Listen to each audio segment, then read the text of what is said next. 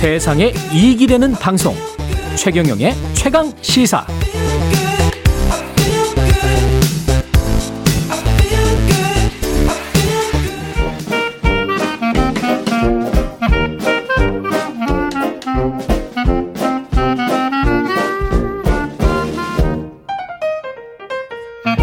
네, 최경령의 최강 시사 경제합시다. 월요일에는 명쾌한 경제 이야기 해보고 있습니다. 박정호 명지대학교 특임 교수 나와 계십니다. 안녕하십니까? 예, 안녕하세요. 예, 탄소 국경 조정 제도, 탄소 국경세. 네.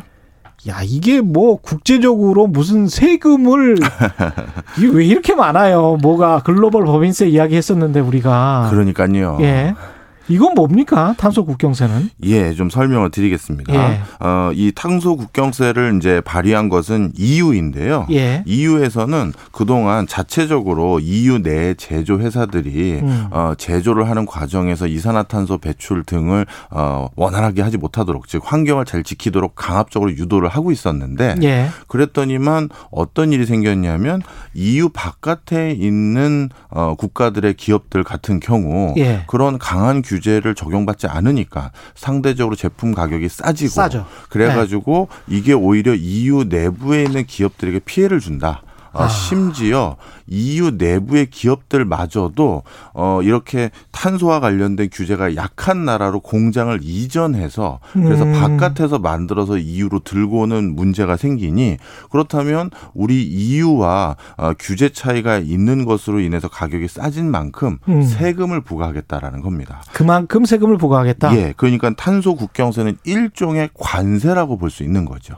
근데 그만큼 세금이 정확히 측정이 될까요, 이게? 그게 가장 큰 문제입니다. 석탄 석유 때에서 너희들은 제품을 만드니까 이 정도는 내야 돼. 15% 내야 돼라고 하면 그거를 납득할 수 있는 기업들이 별로 없죠. 그래서 지금 도대체 그 계측을 어떻게 할 것이냐라서부터 예. 예. 물론 EU에서는 이번에는 이제 큰 화두를 던진 것이고요. 그렇죠. 향후 2023년부터 이제 단계적으로 최초 시행을 해서 2026년까지 이 정확한 측정이라든가 과세 아. 기준을 만들어 가면서 보완을 하겠다라고 이제 던지긴 한 겁니다. 본인들이 근데 사실은 독일도 그렇고 예. 유럽의 국가들이 친환경 에너지 쪽의 기술이 뛰어나잖아요. 맞아요. 그러니까 이제 본인들은 에너지를 그쪽으로 빨리 전환을 시켰단 말이죠. 예. 그리고 난 다음에 에너지 전략을 그렇게 빨리 수정하지 못한 다른 국가들 네.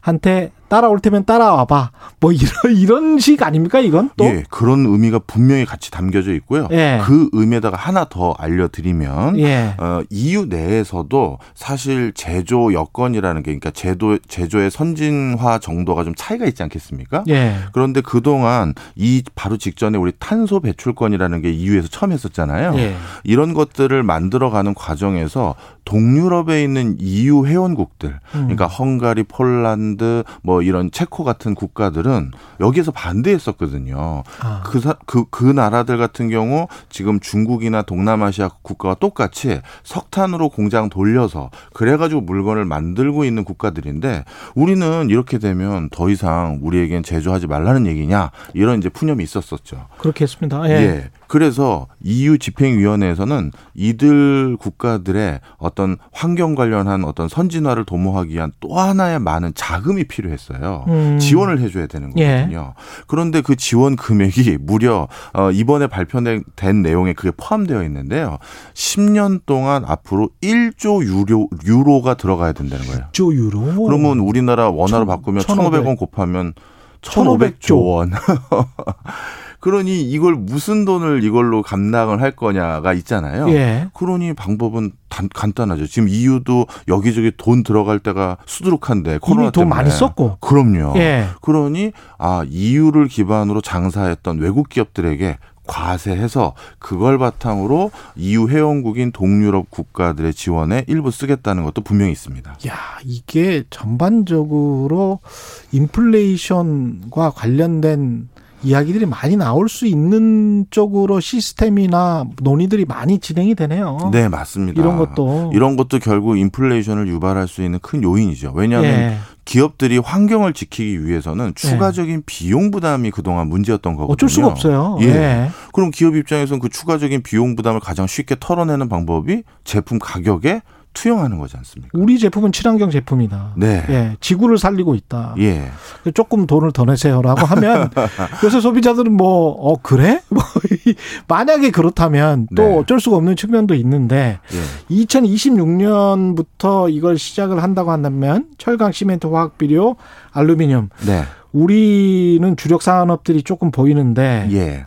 준비를 해야 되겠습니다. 예, 맞습니다. 그나마 조금은 다행인 게요. 네. 이제 우리나라 이제 여기에 오늘 어, 탄소 국경 조정세에 포함되어 있는 산업군들을 좀 보면요. 네. 시멘트, 철강, 알루미늄, 비료, 전기, 항공, 해운업 등이 직접적으로 관련이 되어 있는데요. 아. 근데 이 중에서 예. 다행히도 유럽에 우리가 직접적으로 수출 비중이 높은 산업군을 하나만 꼽으라면 철강이 한 철강 수출의 한 12% 정도가 유럽으로 가고요. 네. 다른 것들은 비교적 유럽과의 교역 규모가 작은 파트에 속합니다. 음. 그래서 아직까지는 외, 외, 어, 외관적으로는 예. 우리 철강하고 일부 어, 알루미늄 포함해서 이쪽 부분을 빼고는 시간 여유는 조금은 있어요. 예. 그런데 지금 EU의 집행위원회의 속도감이 생각보다 이 그 속도를 점점 올리고 있는 수준이거든요. 그렇죠. 속도만 올리는 게 아니라 적용 대상 범주에 들어가는 산업군을 점점 더 늘려갈 생각입니다. 음. 그렇게 되면 사실 우리에게도 직접적인 부담이 또 지워질 가능성이 멀지 않은 거라고 볼 수 있죠.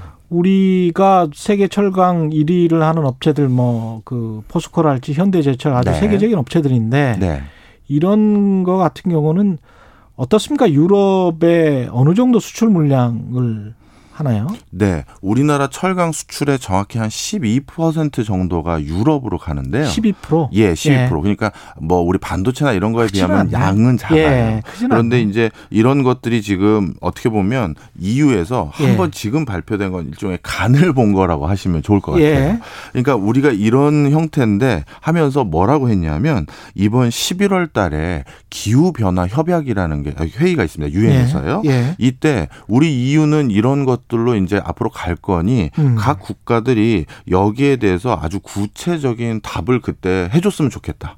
아, 아. 그러니까 주로 G20에 해당되는 국가들이 큰 책임을 졌으면 좋겠다라는 것인데 음. 우리나라도 단순히 수동적으로 어 이저 EU의 지금 과세 형태 어, 부응하는 형태가 아니라 음. 어, 너희는 계획이 어떤지 좀 다 들어보자 이런 수준이기 때문에요. 예. 단순히 아 지금 직접적인 피해 규모가 적다라고 해서 안심할 상황은 아니죠. 그러니까 우리도 능동적으로 뭔가 해야 되는 거군요. 네 맞습니다. 예, 탄소 국경세를 뭐 받아들이지 않을 정도의 어떤 수준의 뭐 개혁을 해야 되는 거네요. 예. 예. 그래서 이게 비교하기 좋은 게 일본을 좀 비교하면 좋을 것 같은데요. 예. 사실 어 저한테 또 가장 질문을 요즘 많이 하는 내용이 음. 탄소 국경세하고 탄소 배출권 제도도 있고 음. 탄소 세도 있는데 음. 이게 각각 뭔 차이가 있느냐 이걸 예. 많이 물어보시더라고요. 예. 근데 이게 이제 탄소세 같은 경우는 일본이 주로 하는 건데요. 좀 이걸 설명을 드리면 일단 탄소 배출권 제도라는 건 국가 단위로 탄소 배출을 관리하는 겁니다. 그러니까 음. 어떤 국가에 탄소를 배출할 수 있는 총량을 주고요. 예. 그 국가가 그 총량 아래서 어떤 기업들이 여러 활동을 할 때 탄소를 배출하고 싶으면 이제 탄소 배출권을 사서 예. 어, 그걸 가지고 더 많이 배출하거나 이렇게 하는 건데 예. 그 국가 내 국가 단위로 이걸 저 제도를 만들다 보니까 음. 어 무상할당이라는 게 있어요. 그러니까 탄소를 배출권을 사지 않더라도 예. 그 산업군의 그 기업들은 그냥 무상으로 탄소를 배출할 수 있도록 여지를 남겨준 제도가 있습니다. 기본 이 정도는 배출할 수 있다. 네. 예. 그러다 보니까 이게 실질적으로 실효성이 많이 떨어진다라고 EU에서는 이번에 판단을 한 거죠. 그런데 음. 일본은 이런 EU의 탄소 배출권 제도라든가 탄소 국경세와는 상관없이 본인들이 선도적으로 탄소세라는 걸 만들었었어요. 아. 이건 뭐냐하면 예. 특정 기업에게 부과를 하는 건데 음. 그 기업이 탄소 탄소를 얼마만큼 배출했느냐에 따라 거기에 대해서 세율 딱 부과해가지고 정확하게 과세를 하는 방식이죠. 아. 이거는 외국에서 뭐 적극적으로 일본 니네들이 했으면 좋겠다 이런 게 아니라 음. 본인들도 나름대로 이렇게 환경을 지키기 위한 어, 준비를 하고 있다라는 예. 겁니다. 그런데 일본도 친환경과 관련된 준비가 상당히 잘 되어 있는 잘 나라거든요. 예. 예. 그러다 보니까 기업들이 친환경에 더욱더 경각심을 갖게 유도하기 위한 인센티브 제도로 탄소세라는 걸 이렇게 초기부터 시행을 해온 거예요. 우리는 어떻습니까? 그게 문제죠. 우리나라는 아직까지 1인당 이산화탄소 배출량이 세계에서 가장 상위권에 들어가 있는 국가고요. 아. 물론 총량으로 따지면 더 많은 데가 있지만 미, 국 있겠죠. 네. 예. 국민 1인당이 더 중요한 거니까요. 예. 그리고 어 온실가스 배출량 같은 경우는 음. 독일과 어 일본이 2007년도부터 작년까지 지속적으로 줄어들어 왔음에도 불구하고 중국과 우리나라는 두 자릿수 이상 온 실가스 배출도 늘어나고 있는 상황이에요. 늘어났어요? 예. 예. 그러니까 우리의 경쟁자는 사실 중국이 아니라 독일하고 일본에 가까운 나라인데. 그렇죠. 그런데 독일과 일본은 이렇게 어, 탄소를 줄여가면서 물건을 만드는 준비를 단계적으로 많이 해왔는데 음. 우리가 아직 여기에서 뒤에 와 있는 건 분명한 사실이다. 이 걱정이 되는 거죠. 자동차 같은 경우도 유럽 같은 경우에 내연기관차 판매 금지가 2035년부터 네. 아예 그냥 내연기관차는 팔지 말아라. 그러니까 가솔린 경유 이거는 팔지 말아라 이런 거잖아요. 예, 맞습니다. 이거는 업계 분위기로서는 우리나라에게는 나름 나쁘지 않다라고 나쁘지 않다. 하고 있는 것 같습니다. 예. 왜냐하면 예. 현대자동차의 요즘 전기차 판매 실적을 보면요, 우리는 이제 지금 중국 시장에는 좀처럼 들어가지 못하고 있는 상황이거든요. 예. 중국 시장이라는 단일 전기차 시장에서 가장 큰 포션을 차지하고 있는 국가의 수출을 안 하고 있음에도 불구하고 실제적으로 그런데도 매출 신장률이 정말 빠르게 올라가고 있어요. 음. 그래서 유럽의 많은 자동차 메이커들은 어, 현대차가 자동 전기 자동차 시장에서 경쟁력이 굉장히 높을 것이다라고 진단을 하고 있는 상황입니다. 네. 그리고 이렇게 전기차라는 화두가 대두되고 나서 자동차 시장을 바라보는 프레임이 완전히 바뀌었습니다. 음. 예전에는 어 독일이나 유럽과 같은 고급차 예. 그다음에 우리 현대 자동차와 같은 약간 public 자동차 시장을 바라보는 게 이렇게 이분화됐었는데 그렇죠. 대중차. 예. 예. 그런데 지금은 그게 싹 바뀌어서 어떻게 음. 됐냐면 전기차냐 전기차 아니냐로 시장을 바라보는 반, 방식이 좀 바뀌어 버린 거예요. 아. 그러니까 뭐 벤츠, BMW 이런 브랜드하고의 싸움이 아니라 예. 전기차냐 전기차 아니냐라는 시장의 패러다임이 바뀐 것이다 보니 음. 현대차 같은 자동차 분야에서 후발주자들은 오히려 어, 이런 패러다임 전환에서 크게 어, 기회를 잡을 수 있다 생각하는 것 같습니다. 아, 판이 바뀌면 네. 브랜드 가치에 상관없이 네. 약진할 네. 수 있는 계기가 될 수도 있겠네요. 근데 아까 네. 항공 해운업계 말씀하셨는데 아, 예. 이게 탄소세 관련해서 어떤 예, 항공 해운 부분에 있어서도 역시 예. 물류 관련해서 발생하는 탄소 부분도 탄소 국경세를 적용을 하겠다라는 부분인데요. 우리나라도 세계 3위권에 해당되는 대외 의존도가 높은 국가로서 거기다 우리는 수출 많이 해야 되고 그렇죠. 예. 어, 여기에서도 이제 여기는 이제 적지 않은 좀 피해를 걱정해야 될 상황입니다. 특히 유럽 국가들 같은 경우는 자동차로 두 저기 기차로 음. 기차로 두 시간 반 안에 도착할 수 있는 지역은 자체적으로 비행기 취향도 금지시키겠다는 거예요.